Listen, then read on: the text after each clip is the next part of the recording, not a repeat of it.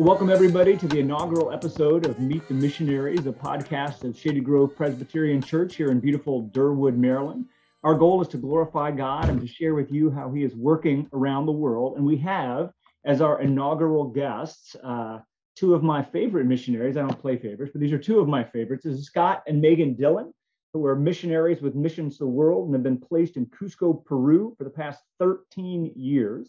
Uh, in 2014, Scott was the first foreigner ordained in the Reformed Presbyterian Church in Peru, and he's had the opportunity to work closely on an equal level with Peruvian pastors and church leaders because of that. In 2015, they planted a church in the city center of Cusco called Fuente de Gracia, which has been their primary focus of ministry for the past seven years. Scott also teaches virtual classes for the largest Reformed seminary in Peru. They're currently transitioning to Panama City, Panama, where they will be walking alongside a small church that has lost many of their members due to the relocation from the COVID 19 pandemic. Over the next few years, Scott will assist the church in reestablishing the core membership group through discipleship and leadership. And so we are just honored and very, very glad to have you all here. So, so thank you. And to begin with, you know, one of my favorite things when I when I meet fellow believers is sort of hearing about their faith journey. So I guess I have a two-part question because in DC we like to ask multi-part questions. So first tell us how a little bit about how you came to faith and then how did you decide or when did you feel called to enter vocational ministry? Well, first, thanks, Pat. Uh, it's honestly it's a privilege to be be a part of this and, and to be here with you all this morning. Mm-hmm. Yeah. Do you want to do you want to go first there? Sure. Well, so good morning. I I grew up in a Christian home, and I mean, my parents were um, grew up Baptist, one of them, and Catholic, the other, and so they sort of jokingly say that they met in the middle in the PCA. But no, I grew up um, in a great church and knowing the Lord very young. And then, sort of in high school, college, I felt like even though I knew God was real, I really didn't want to live my life for Him. I felt like it should be my life. And so, after spending some years trying to figure out what the world had to offer me, um, God used a lot of great people through that church um, to, excuse me, to um, just really speak into my life and um, remind me of the gospel truth. And that's where I met Scott, um, sort of through those years. And um, you know, Scott sort of, I let him tell him story, his story, but he sort of always knew he wanted to be a missionary after coming to know the Lord. And I also thought missionaries are great. And I definitely don't want to be one of them. and so, no, I wanted to, um, you know, he sort of thought maybe retire to the mission field. And I thought, great, I have 40 years to convince him that's not a good idea. And, um, you know, I prayed, you know, if we're going to get married, we really should have our hearts in the same direction. And I asked God to change his or change mine. And he very quickly changed mine. Praise God. No. So that's sort of my story. Go ahead. And and for me, it was it was somewhat the opposite. So I grew up in a non-Christian home, pretty agnostic and um, I moved around back and forth between my parents because they were they divorced when I was pretty young. And so when I moved back with my mom when I was 15, uh, you know, I, I, pretty much started over at a new high school in uh, Northeast Maryland, which uh, many of our listeners probably have a clue where that is. It's probably not hard to figure out based on the name, but it is the very northeast corner of Maryland, uh, just before you get to Pennsylvania or Delaware. And so starting at a new high school i just met new people and a lot of those new people attended a bible study at the school. And so i started um, attending the bible study because some of my friends on the soccer team went there. And there was also a young lady that i started chasing not and, me which was not meghan unfortunately yeah um, or maybe it was fortunate because it was uh, i ended up attending a united methodist church where then I went on a retreat um, called Chrysalis, which is basically a walk to Emmaus for for young adults or teenagers. And it was on that retreat that I was truly just completely confronted with the gospel, mm. and it just radically changed my life. And as Meghan said, I, I was I was kind of um, on fire for missions very early in my Christian life, and so I, I sought sought out every opportunity to go overseas to do something. Um, and uh, so in some ways we have opposite stories yeah.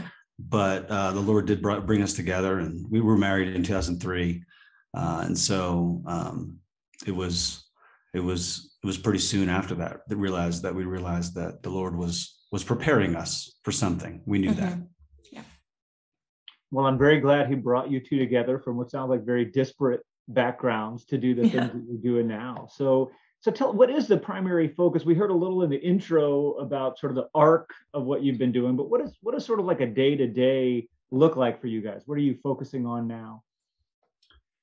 Well, uh, so I have served as a pastor, as, as you mentioned, Pat, um, of the local denomination, and that there's there's been a lot of good things about that. In fact, that there's I look back over the last 13 years that we've been in Peru, and I think, wow, what have we done right? Um, and I, I, think that's one thing that I can say. You know, I, I think that I would recommend that to anyone looking to do foreign missions is to, you you really have to be extremely intentional at at lowering the idea of the missionary missionaries are so often viewed as special gift specially gifted people that come with a lot of resources. And and most places outside the us you're talking about a uh, honor shame culture. So you're talking about a patron client relationship. And so it's very easy for missionaries to hold leadership positions when what they really want or should want is to be able to be equals with nationals.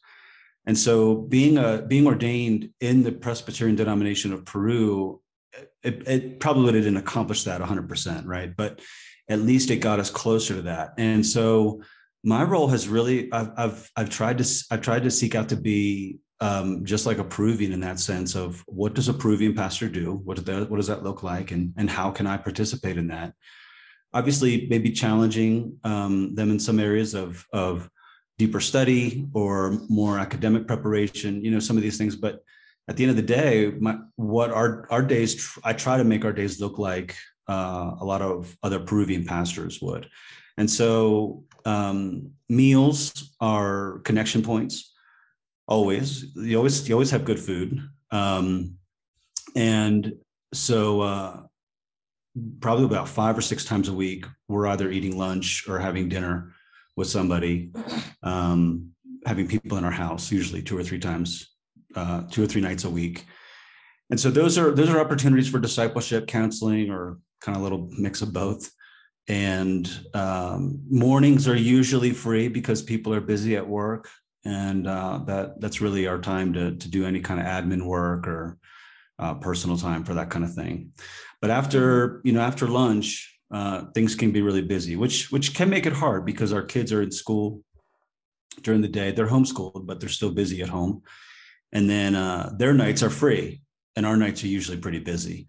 Um, but that's that's kind of how life is here for many peruvian pastors and so we've tried to really kind of uh, uh, join them in that at least so that our lives look contextual you know? Mm-hmm.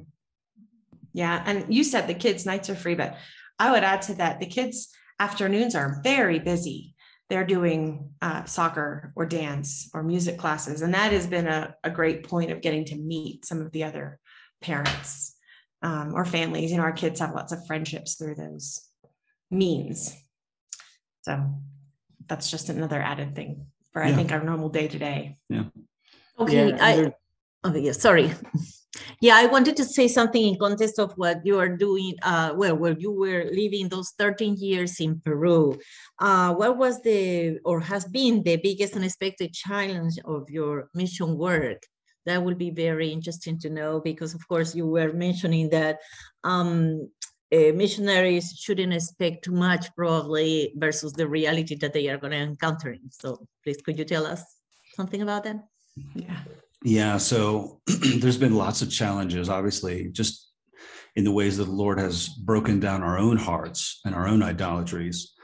Um, when you when you see idolatries in other cultures, I can't say it's guaranteed, but it it definitely highlights your own idolatries in your own culture, and so you're forced to confront that a little bit. And um, so one of the challenges that we've seen specifically here in Cusco, Cusco has been this was the center of Incan worship for who knows how many years.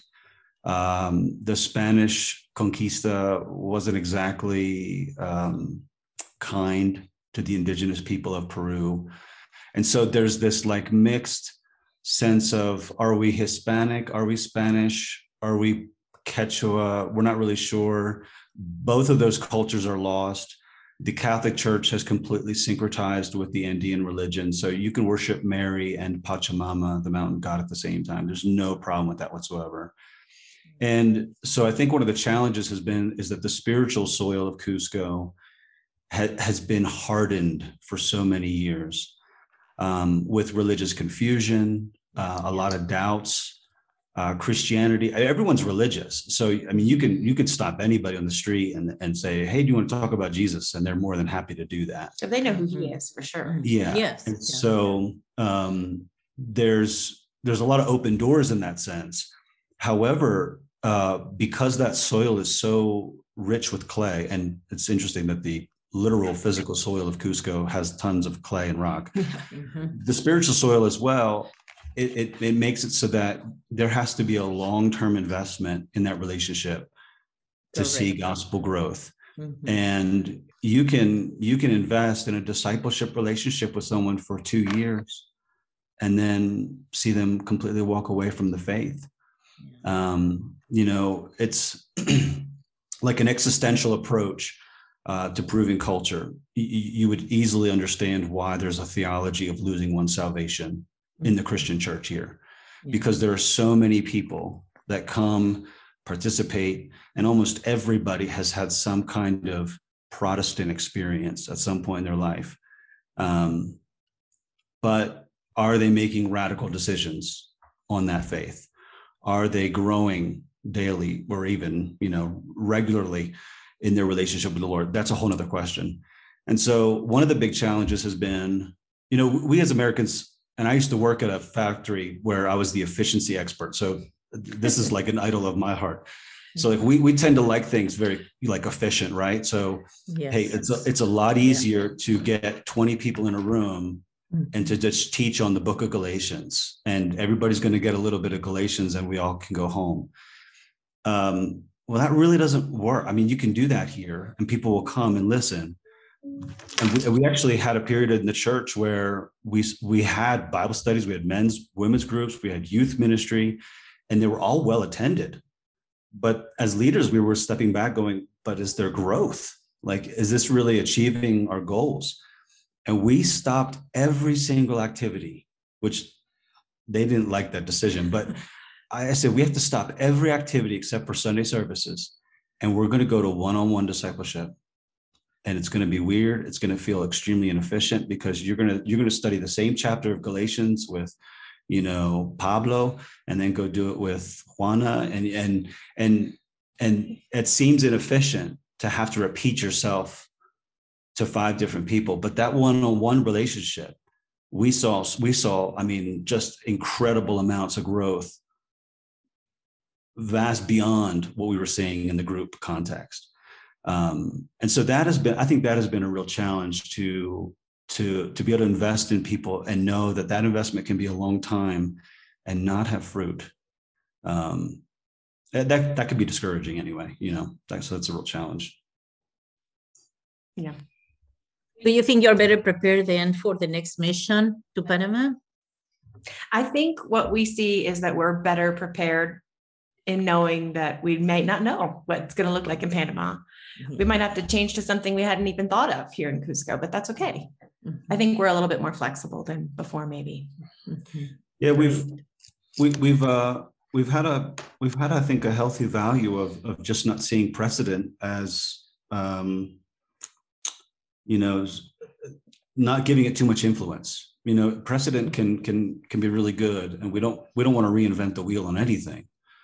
But um, missions missions has had missions is a slow science that I don't think has been developed enough uh, for us to have any clue what we're doing. So I think at, some level you have to realize you have to try some new things.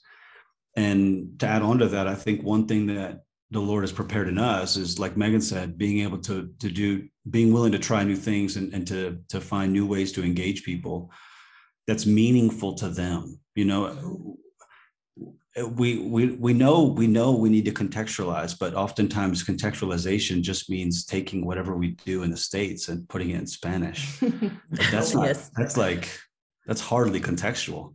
Mhm. Um, when we have so for example, like if we have a Cuscanian couple over to our house, for lunch, that's not a one hour lunch. They're there from 1230 to four, maybe Yeah. five. Yes, So, yes. so, you know, you have to, you have to be mentally, emotionally ready and prepared for that because you can't, it- uh, this is, I mean, we said, we, and we, we've been here 13 years. And I think we said it like three weeks ago. We were like, we have to stop inviting people for lunch and someone else for dinner because we can't do it. You can't do both. Yes, No. yes. Those relationships are very important, that's for sure. Yeah. Yes. yeah. Mhm. Yeah. So Scott and Meghan, you talked about before the recording started that you're going to be moving from Cusco to Panama in mid-June, right? That's right. So, so that means there's going to be a huge shift in your schedule. So can you tell us a little bit what your typical day looks like now and how it might affect and change later in Panama? That's a good question. And there's some of that that's unknown for us a little bit. I will say, I think my role in general will stay the same. So um, I'm currently the, the lead pastor for the church plant here in Cusco. And uh, even before the pandemic, we, we knew that we had to begin transitioning out. I had to begin transi- transitioning out of the leadership of that role. Um, and then the pandemic hit, and of course, the, all of our lives went upside down. But um, as we as we transition to Panama, the the the church there was planted about six seven years ago, and it was and I don't know if this was, was intentional, but the, most of the church were immigrants. They were other people that you know come into Panama, and obviously Panama City has a lot of immigrants anyway. Uh, but because of that, when the pandemic hit, a lot of those it, Panama made it very difficult for immigrants to stay and so they lost their visas during that time. And because they didn't have jobs, they had to leave. And so about 80% of the church had to relocate out of Panama. Mhm.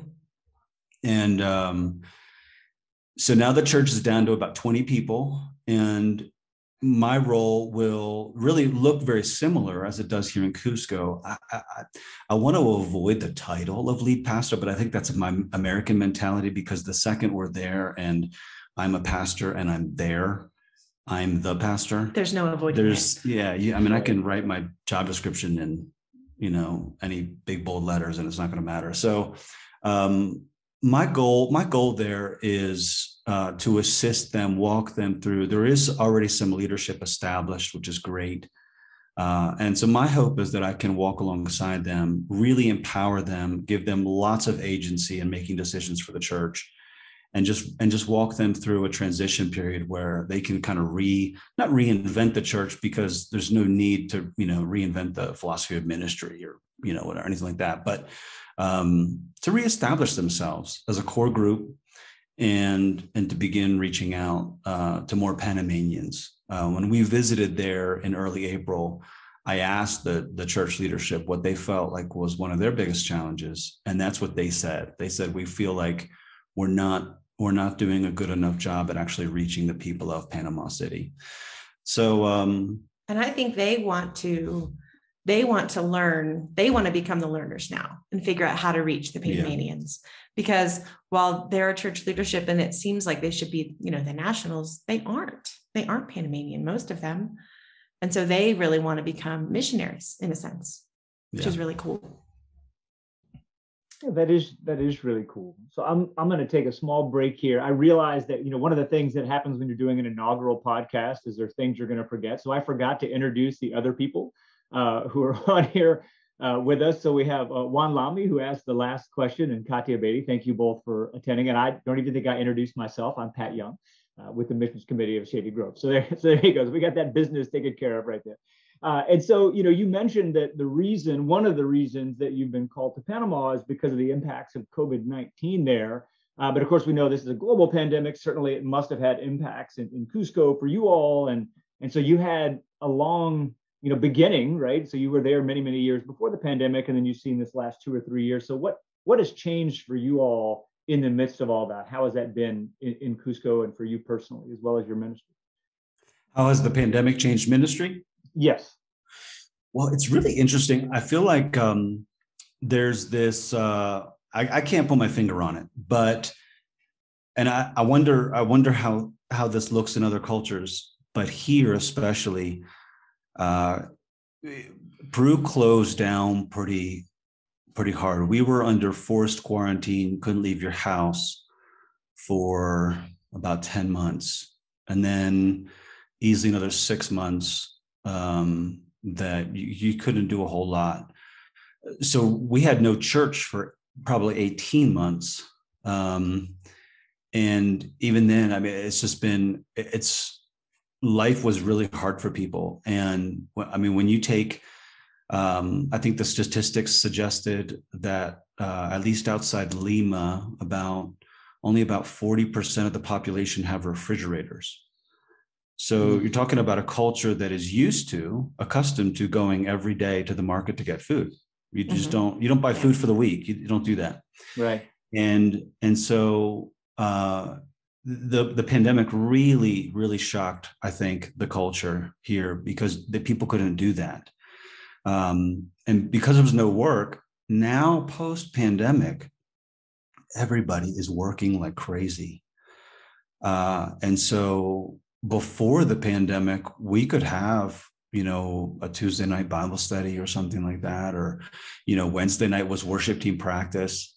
Well nobody has time anymore um, both spouses are working doing whatever they can and and i don't think it's necessarily that they even need the money now i think there's a i think there's a mentality there's a there's a post-traumatic mm-hmm. mentality of I, I, need i need to work as hard as i can so that if things get shut down again we're gonna we're gonna be okay um, and so in a lot of ways I, I think it's good in the sense that it has forced it has forced more ministry to be more personal.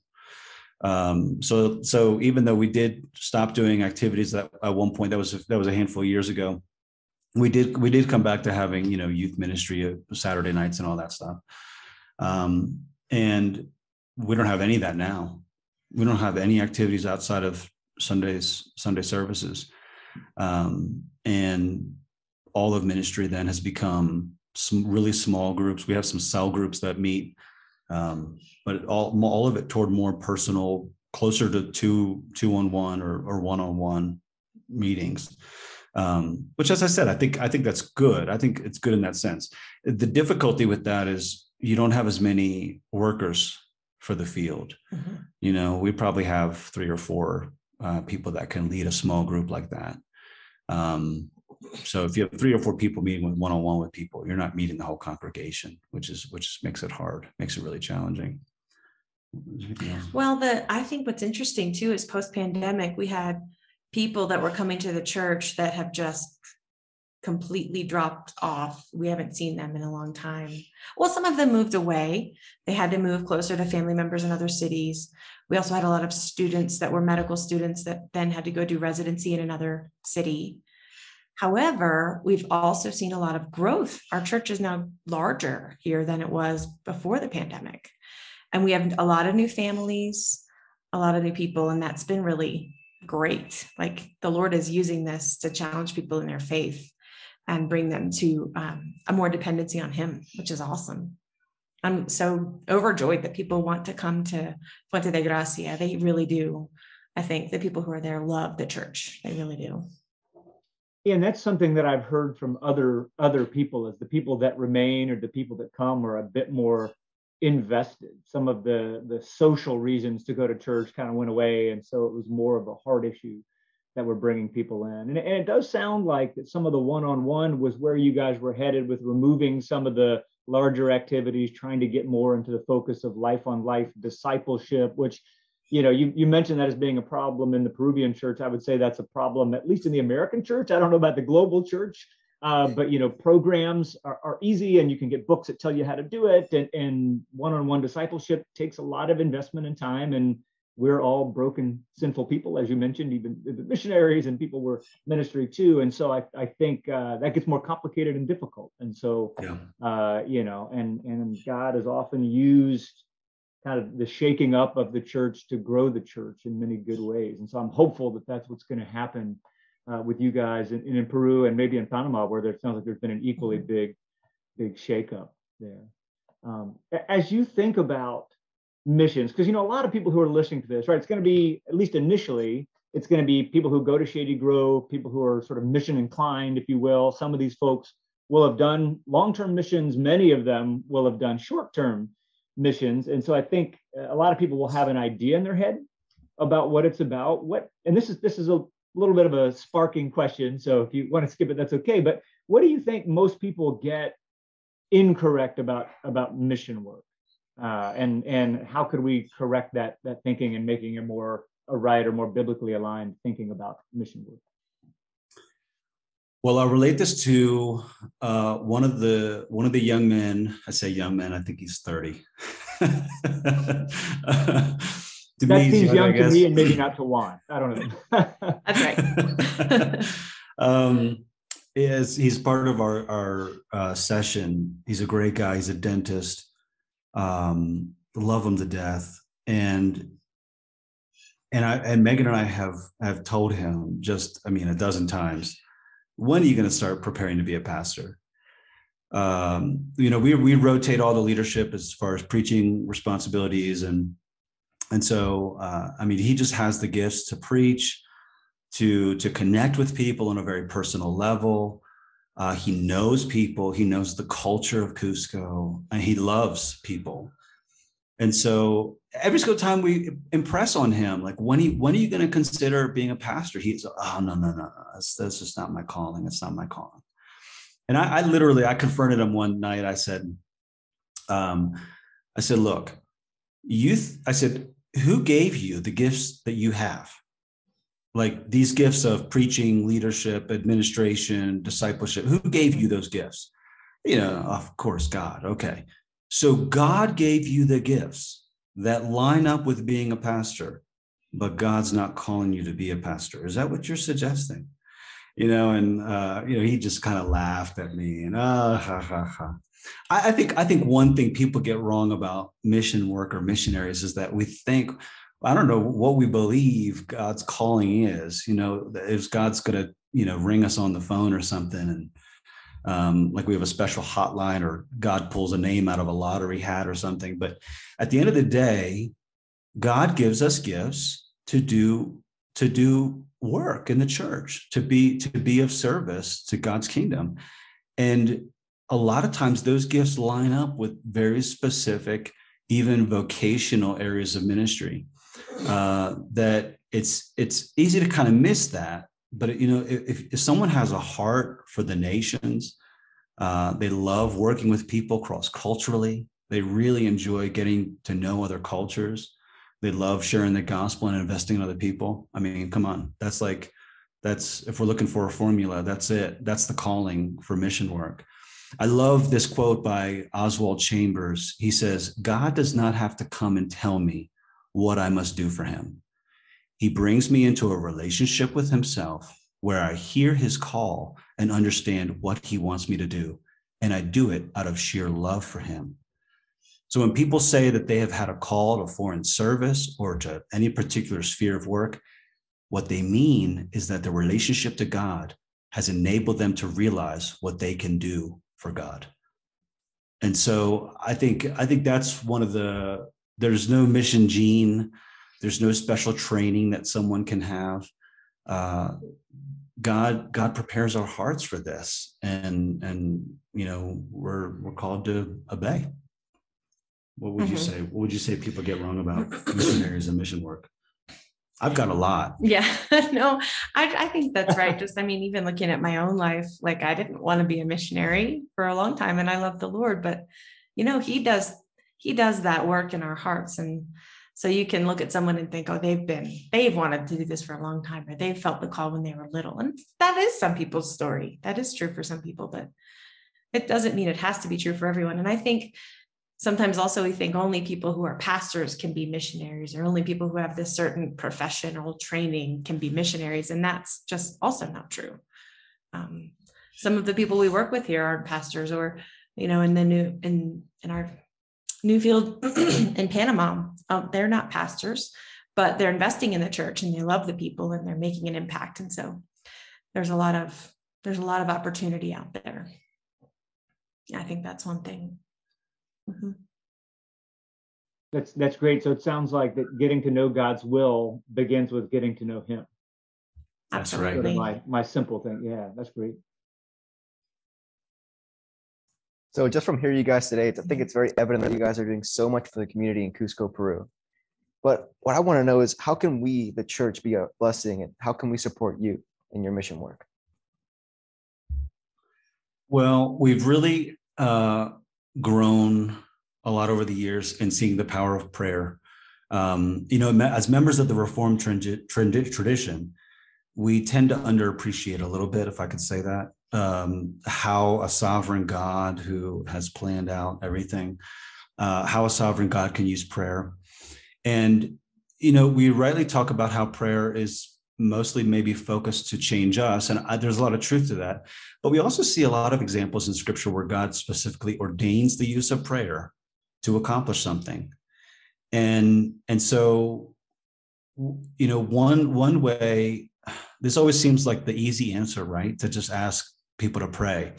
But when supporters and supporting churches pray for their missionaries, they're, uh, you, you know, you're going before the Father asking to break up that hard clay soil. And you know, John John makes it very clear that if we if we ask anything according to God's will, that he hears us. And so we have this confidence, right? We have this confidence that if if we're asking according to God's will. So if anything, we should ask a lot of things because maybe we don't know God's will, but if but if we're able, but if we're asking constantly, um, God maybe is ordaining the use of Shady Grove Church and in her prayers for the the releasing of of years of you know spiritual bonds of of Cusco, and and not only that, but when someone prays for from their missionaries, and if they can pray like with their newsletter, you know, reading names of people that they're working with, they can pray by name for people. That is a huge connection um, to them, and that that I think is undervalued. When we're able to pray, when when you know, it's easy to kind of pray for like, "Hey, God, can you just save everybody on earth?" Amen. That I don't want to say that's a bad prayer because maybe, but it's close. You know, but when we pray, when we pray specifically for people, uh, you know, by name and that kind of thing, we're we're drawn into connection with them uh, in a way. And and honestly, that that is truly the way we always have wanted to see our ministry. Our, our goal is to break down the walls between the nations. So obviously, having people pray um, for the field is just it's it, it's it's so it's so important um, and valuable for us. Um, Mm-hmm. another another great way is to visit. I know that you know as things ease up from the pandemic and everything, and travel's a little bit easier, and airlines don't want to gouge us for everything. Um, there might be opportunities for people to visit the field, and we've always felt. And Shady Grove has visited Cusco, and I know, uh, you know, we we have supporting churches that have never visited Cusco, and I can just tell you the the the, the tangible difference, really, of relationship that we have with like Shady Grove and with other churches that have never visited Cusco is is incredible. Um, those visits, those personal investments in your missionaries, um, just catching up with them, you know, asking them how they're doing. Those are all just wonderful things. And I mean, even just following up to like, hey, I was praying for so and so in your newsletter. How are they doing? Even reaching out and asking, is there anything we can do to follow up to pray differently or more specifically? And also, I think I haven't really fully developed this idea, but as I'm sitting here thinking and reflecting, and one of the cool things that would happen is that as a result of interacting with us with our newsletter, praying, that that people would then go and and I'm going to say behave the same way in your community. Reach out to people in a similar way. Ask ask those around you for prayer for specific people that you're trying to reach or minister to or disciple in your own communities and then have that become like the snowball effect of discipleship and prayer for new believers and for people. That would just be such a huge blessing to us to know that that, it didn't stop with just that connective connection with the missionaries you know that it would go out to the communities as well Yeah, Meghan, I think that is a, a, great word and actually a great place to to end. And there's, I just want to kind of wrap up a few things for people who maybe joined late or fast forwarded through some of the early parts. The things that I really enjoyed uh, that you guys said, you talked about intentionality, you know, really having to focus on how you're going to do this. Uh, and I think that that that is critical for us in our our walk with God and our personal ministries here. Having to confront your own idols uh, as you start to do this and seek this. You know, we all we all have them, and I think God tends to reveal them uh, one at a time, maybe so we're not overwhelmed by all of them. You know, that's a that drawer is deeper than I think a lot of us anticipate that it's going to be when we start digging through there. Uh, that it's a long-term thing. Uh, you know that, the, that there's some initial excitement when you get started, but there's there's genuine work, uh, and that there's a lot of challenges that come. But you know, through uh, through the power of the Holy Spirit and, and, God's grace, you know, we're able to persevere and, and, see real fruit as that soil gets broken up by us and, and the people who partner with us. Uh, and the thing I really liked uh, that you said, or implied at least, was doing things with people, you know, being co equal, walking beside them. I think a lot of times the things that I've personally done wrong or seen, you know, done wrong was doing things uh, for people or to people, which is probably the worst form of that, right? Here's what I'm going to Im- impose on you, right? As opposed to walking with them. And, and I heard a lot of listening, uh, a lot of prayerful consideration in what you were saying. And so I, I think, as Meghan said, you know, that's something that that we can apply immediately uh, to our own context here, uh, you know, in suburban Maryland uh, here. And so I want to thank you all uh, for what you've been doing, uh, for heeding God's call, right, and listening to do that and serving faithfully for so many years in Peru and soon uh, to be Panama. To the listening audience, uh, if you've liked what you've heard, please consider sharing it with a friend. I want to thank our theme music composer, Reflex Imba, for his song Details, which opened this up. Our audio engineer, uh, who has been silently making sure everything works well, Becca Locos, there on the wheels of steel. And, and until next time, I want to thank everybody for joining us, and I look forward to speaking with you on Meet the Missionary, the Shady Grove podcast. God bless.